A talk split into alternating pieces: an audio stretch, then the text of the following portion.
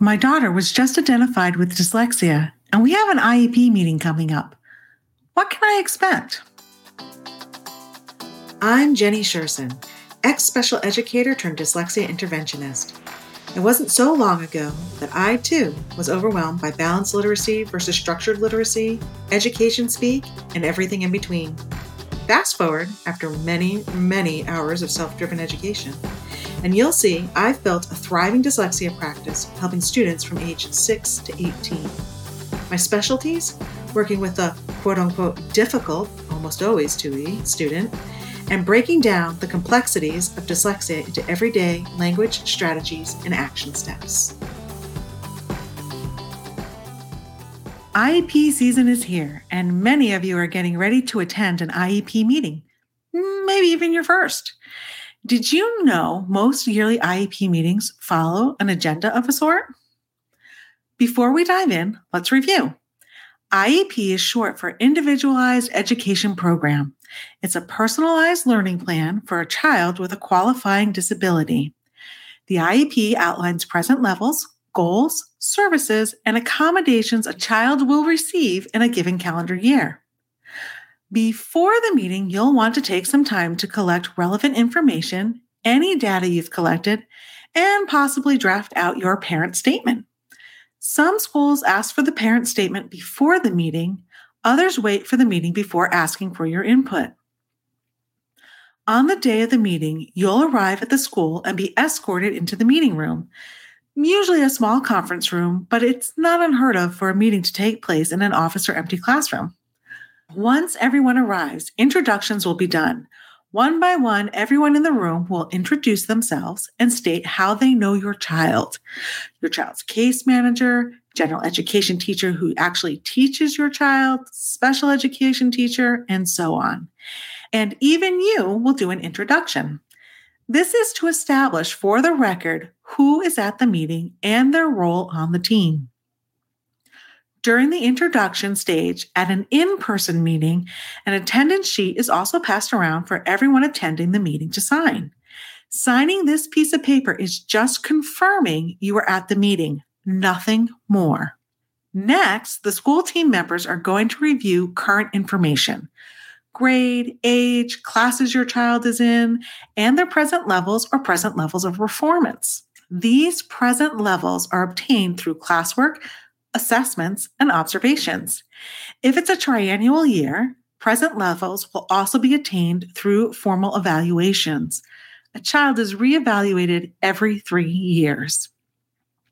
The team members responsible for the evaluations school psychologist, SLP, behavior interventionist, occupational therapist, whoever is responsible will then go over the results. They will interpret your child's scores and share what that means in relation to your child and their learning profile. Then parent input will be asked for. This is a key area for getting your input documented. The parent input section is where you share all your observations, concerns, and goals for your child's education. This is also where you can have any of your objections documented and put into the record. This section can be added to or amended as the meeting continues. Discussing and setting up the annual goals comes next. The goals should be directly related to the data gathered during the assessments and stated present levels. I will never get tired of saying this. The data collected during assessments and observation drives everything else. Everything. Goals should also be achievable within one calendar year. I don't often see goals that are too easy, but I've frequently seen goals that are too ambitious or aren't given enough supports to make them achievable within that calendar year timeframe. Once the goals are agreed upon, the next step is to determine which services and accommodations will be needed to support your child in reaching their goals, how frequently or when these services will be given, and who is responsible for making sure these services and accommodations are being delivered.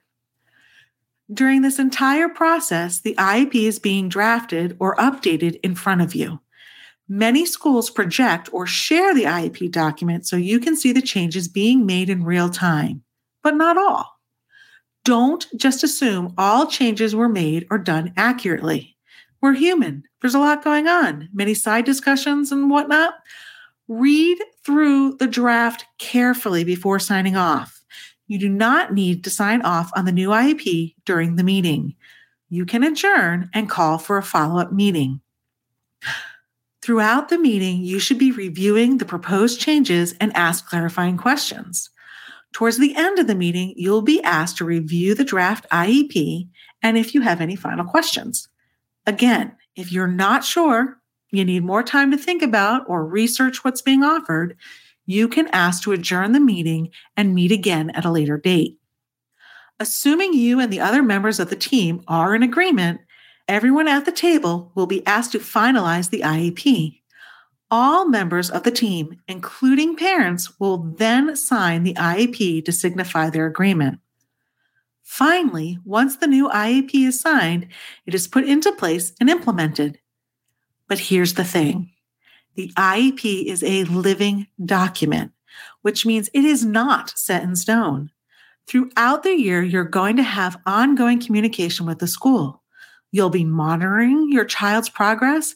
And if you feel that the IEP as currently written is not effectively serving your child, or there is no progress being made, you have every right to call an IEP meeting and ask for amendments or changes. You do not have to wait until the next yearly meeting for this. So, while the IEP process can be challenging and no two IEP journeys are the same, the agenda for how an IEP meeting is run is generally uniform. And now you know what to expect and in what order.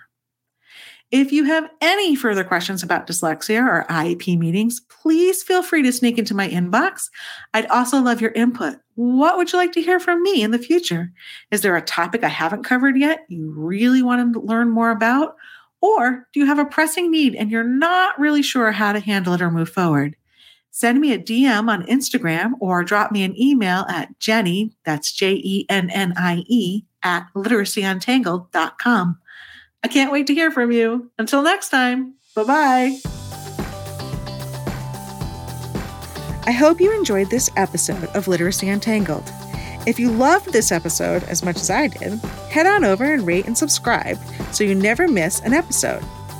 If you want to continue the conversation or share your takeaways, head on over to our Instagram at Literacy Untangled and comment on your favorite part. I can't wait to hang out with you again soon. Bye.